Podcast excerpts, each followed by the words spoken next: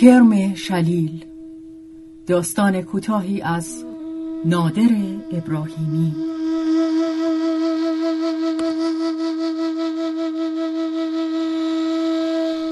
از مجموعه داستان غزل داستان‌های سال بعد.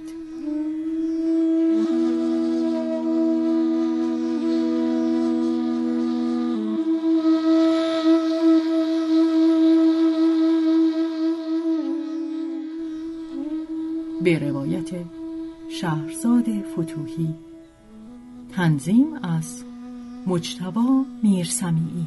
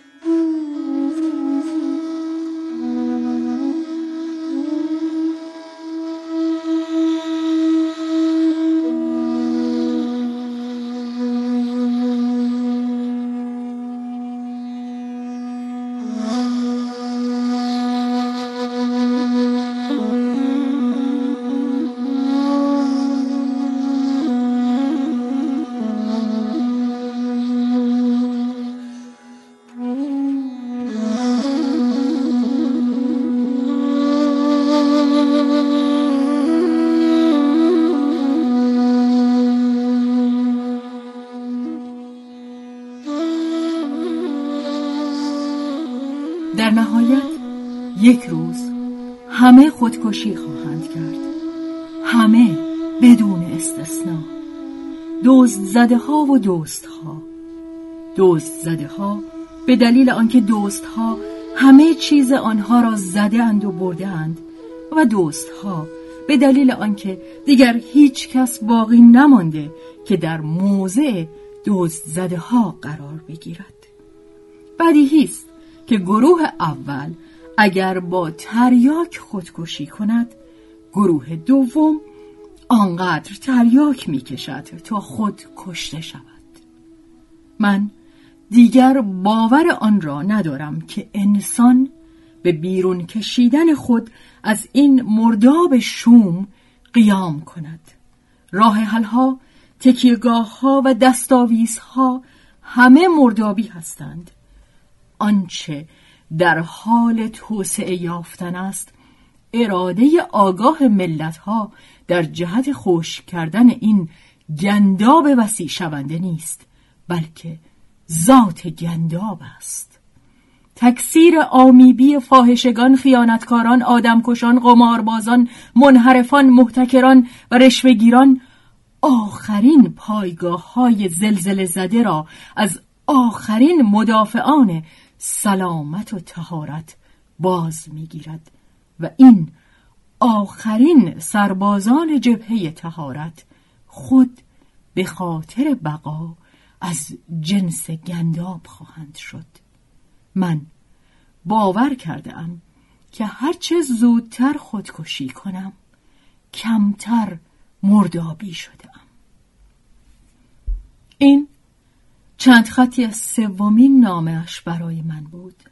روزنامه نویس جوانی بود که تازه مدرسه ارتباطات را تمام کرده بود و به گروه ما پیوسته بود و خبرهای کوتاه ورزشی تهیه می کرد. خوبتر از آن می نوشت که یک خبرنویس شتاب زده باشد، اما تازه آمده بود و دلش هم نمی خواست در قسمت ادبی روزنامه کار کند. نقد کتاب یا فیلم یا تئاتر بنویسد یا مقاله هایی در باب مسائل اجتماعی. می گفت در قلمم به جای جوهر سم ریختند. مرا ظاهراً چندان مردابی نیافته بود که نتواند به حساب بیاورد، یا اگر هم یافته بود به هر حال دلش می‌خواست که حرفهایش را با یکی زده باشد و سند محکمی برای حرکت بعدی خود در اختیار بشریت گندابی شونده روزگارش گذاشته باشد. من با احساس اینکه او لوله تپانچه را بر پیشانی خود چسبانده است و انگشت بر ماشه می فشرد، 2 بار با او گفتگو کردم، هر بار از پی یک نامه. 2 شام او را به خانه‌ام بردم و کوشیدم باورهای سیاهش را از ذهنش پاک کنم و دست کم به ظاهر توانسته بودم حرکت بعدی را تا حدی به تعویق بیاندازم.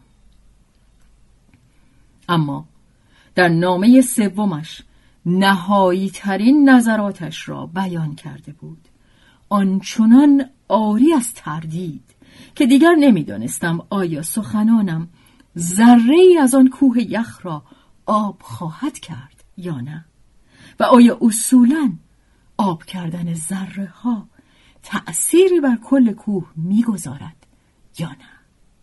همه عمر که نمیتوانستم به پای او باشم، هموطنی که دل از نجات وطن بریده بود و انسانی که دل از بازگشت انسانیت و دیگر فرصتی هم نبود. شاید ماشه را کشیده است و کار را یکسره کرده است. شاید اینک او در اتاقش روی تختش افتاده است، همچون لاشه‌ای در درون گنداب، از گنداب با گنداب.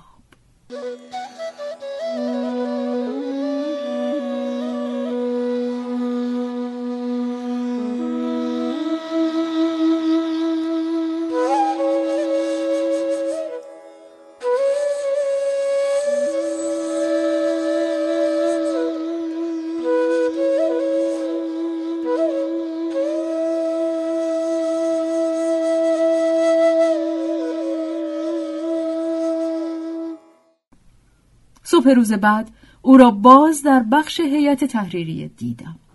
هنوز ماشه را نکشیده بود، اما سرطان مرداب چنان در او ریشه دوانده بود که اندیشیدن درباره قطع پاهای یک 8 پای عظیم دریایی با ناخن مقبولتر از نجات دادن او به نظر می رسید. صورتش فقر حیات داشت و از مردهش بیشتر نمی ارزید. رفتم پای میزش و گفتم 3 بار خواندمش. تلفن هم نداشتی که همان شبانه برای حرف زدن خبرت کنم. امروز نهار با هم باشیم. گفت دیگه فایده ای ندارد. کلامش بوی مرگ گرفته بود. تصور کردم که در تابوت نیز چهرهش درست به همین گونه خواهد بود. گفتم بگذار تا لحظه آخر هم دست و پایی بزنیم. خسته تر مردن آسان تر مردن است. گفت هنوز درباره خودکشی تصمیمی نگرفتم، آسان نیست. جواب دادم جنگیدن به خاطر عوض کردن شرایط بسیار سخت تر از خودکشی است.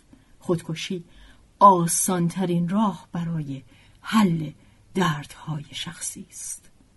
نگاهم کرد، بی آنکه معنای حرفم را فهمیده باشد یا اعتباری برای حرفم قائل باشد. عوارض جنون در خطوط چهرهش ملموس بود. گفت من هنوز یک چیز را به شما نگفتم. اگر آن را هم بگویم پیاده می شوم. بیشتر از این دردسرتان نمی دهم. وقت نهار عاقبت آن یک چیز را هم گفت. من شبها خواب وحشت‌انگیزی می‌بینم. همه شب. نمی‌دانم چند ماه است یا چند سال. اما این را می‌دانم که دیگر هیچ چیز در این خواب تغییر نمی‌کند. هیچ چیز. یک فیلم کوتاه است که مکرر می‌بینم. حتی فکر میکنم سر ساعت معین، مثلا 3:10 بعد از نیمه شب. حتی یک تصویرش هم عوض نمی شود. هیچ صدایی هم ندارد. همین خواب است که فکر میکنم تمام بیداری مرا لگد کرده است و دیگر هیچ کاری هم در مقابلش نمیتوانم بکنم. 10 جور قرص اعصاب یا اصلا نخوابیدن، هیچ کدام. من خواب میبینم که یک شلیل کرم گذاشته که کرمها نیمی از آن را خورده اند، از درختی پر از شلیل کرم گذاشته بر زمین باغ میافتد.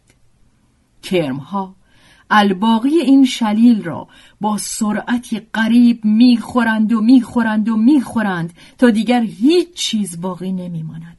بعد کرمها ورم کرده و زشت روی خاک باغ من میلولند.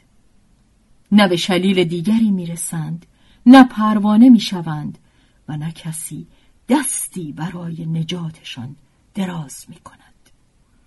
کرمها روی خاک باغ خواب من ولو میشوند و به ذلت خود را به هر سوی میکشند تا یکی یکی میمیرند و میگندند.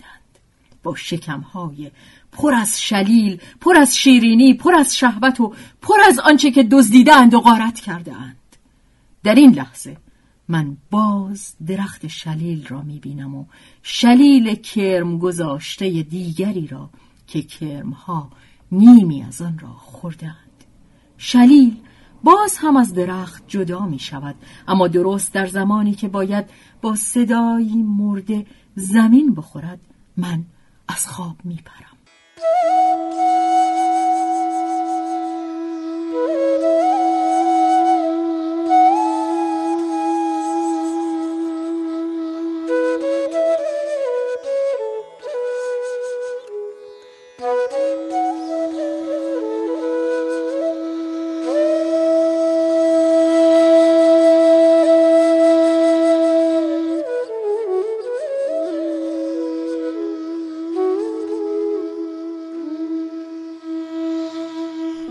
وقتی بیدار می شدم، کرمها به درشتی قطارهای مسافربری اما نرم و کثیف به مغزم هجوم می آورند.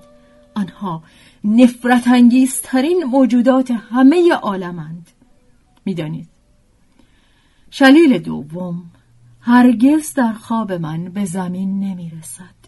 شاید شب بعد این شلیل دوم است و شلیل 1000 که میافتد.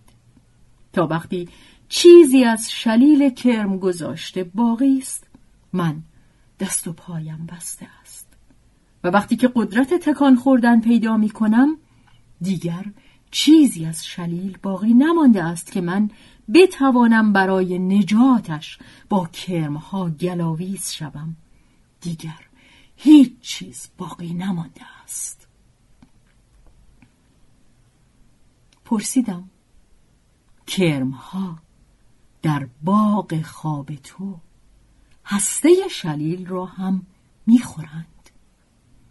مرا خیره نگاه کرد، انگار به زبانی ناشناس از او چیزی پرسیده بودم. چشمانش را بست و سکوت کرد. مدتها در سکوت ماند.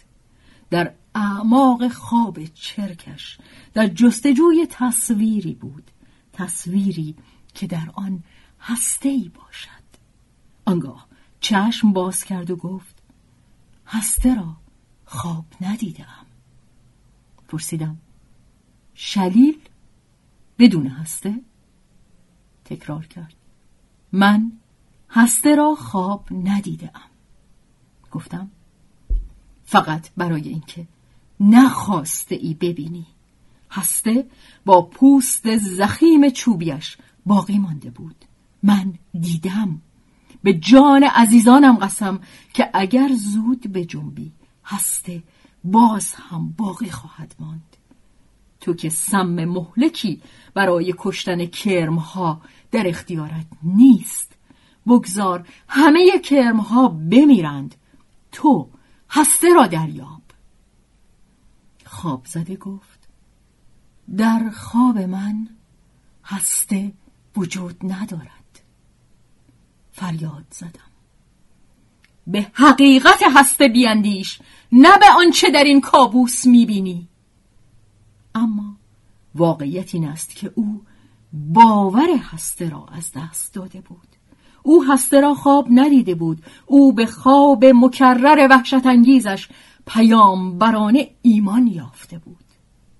وقتی می رفتیم گفت دست کم یک بار دیگر باید خواب باغم را ببینم. شاید که من بد نگاه کردم. گفته بودند که من بیش از دیگران با او آشنا بودم. به همین دلیل هم مرا خبر کردند تا به اتاقش بروم و بعد هم اگر چیزی درباره علت خودکشیش میدانم بگویم. هیچ کس را نداشت یا داشت و کسی خبر نداشت. هیچ نوشته‌ای هم از خودش باقی نگذاشته بود، حتی 2 سطر.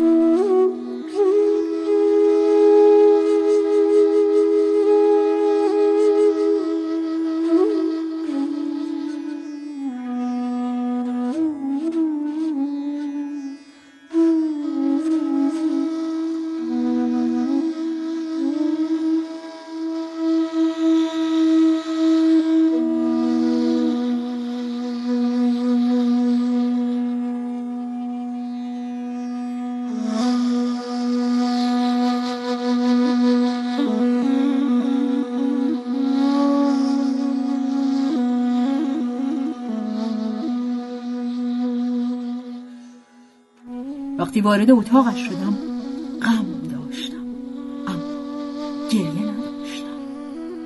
رفتم و به او نگاه کردم که تخت خوابیده بود. چهرهش همان بود که من پیشا پیش تصویر کرده بودم. همان بود که روز پیش دیده بودم. گفتم مراسم به خاک سپردنش را بر عهده میگیرم، اما چیزی درباره او نمیدانم. هیچ چیز. رابطه من با او در این حد بود که قصه هایی می نوشت و نشانم می داد. قصه هایی درباره یک باغ شلیل، یک باغ پر از شلیل های کرم گذاشته. بی خیال به دور و برم نگاه کردم. حتی کتاب هم نداشت. گویی برهنه زندگی کرده بود. برهنه در یک باغ پر از درختان شلیل کرم گذاشته، شلیل‌هایی مطلقاً بدون هسته. بالای تختش یک چارپایه کوچک بود با یک لیوان خالی و یک بشقاب کوچک که در آن چند شلیل درسته بود و یک شلیل نیم خورده کرمو. به شلیل نیم خورده نگاه کردم و به هسته شلیل. این به راستی وحشتناک بود. هسته شلیل از پهلو باز شده بود و مقدار زیادی تخم سفید کرم از آن شکاف بیرون ریخته بود و چند کرم کوچک سفید نیز در آن میلولیدند. مغزم تیر کشید و درد به چشمهایم ریخت و تنها در این لحظه بود که بغضم شکست و اشکم بیرون ریخت. در این لحظه بود که دانستم او برای یافتن هسته سالم ناامیدانه تلاش کرده بود. او آخرین دست و پایش را زده بود و خسته از پا در آمده بود. خم شدم. به چهره جوانش نگاه کردم و با محبت یک برادر خوب گفتم عزیز من، فقط بعضی هسته ها به این روز می افتند. فقط بعضی هسته ها. ای کاش که این را هم به تو گفته بودم. آنها هسته های کرم گذاشته را برای ناامید کردنت پیش چشمت قرار می دهند، اما باغ تو هنوز پر از هسته‌های سالم است. نگاه کن، نگاه کن عزیز من. دست بردم. یکی از شلیل ها را که تنی کرم زده داشت برداشتم، باز کردم، نشانش دادم. جدار هسته مثل سنگ بود، مثل سنگ. آن را زیر پا شکستم و درون هسته را نشانش دادم. سفید و سالم و محکم، هسته‌ای که می توانست یک باغ بشود. اما برادر من که دیگر نبود تا ببیند. اشک ریزان گفتم: هر نهالی را که مثل تو از ریشه می اندازند، یک باغ از باغبان خالی می شود. چرا به هسته اول قناعت کردی؟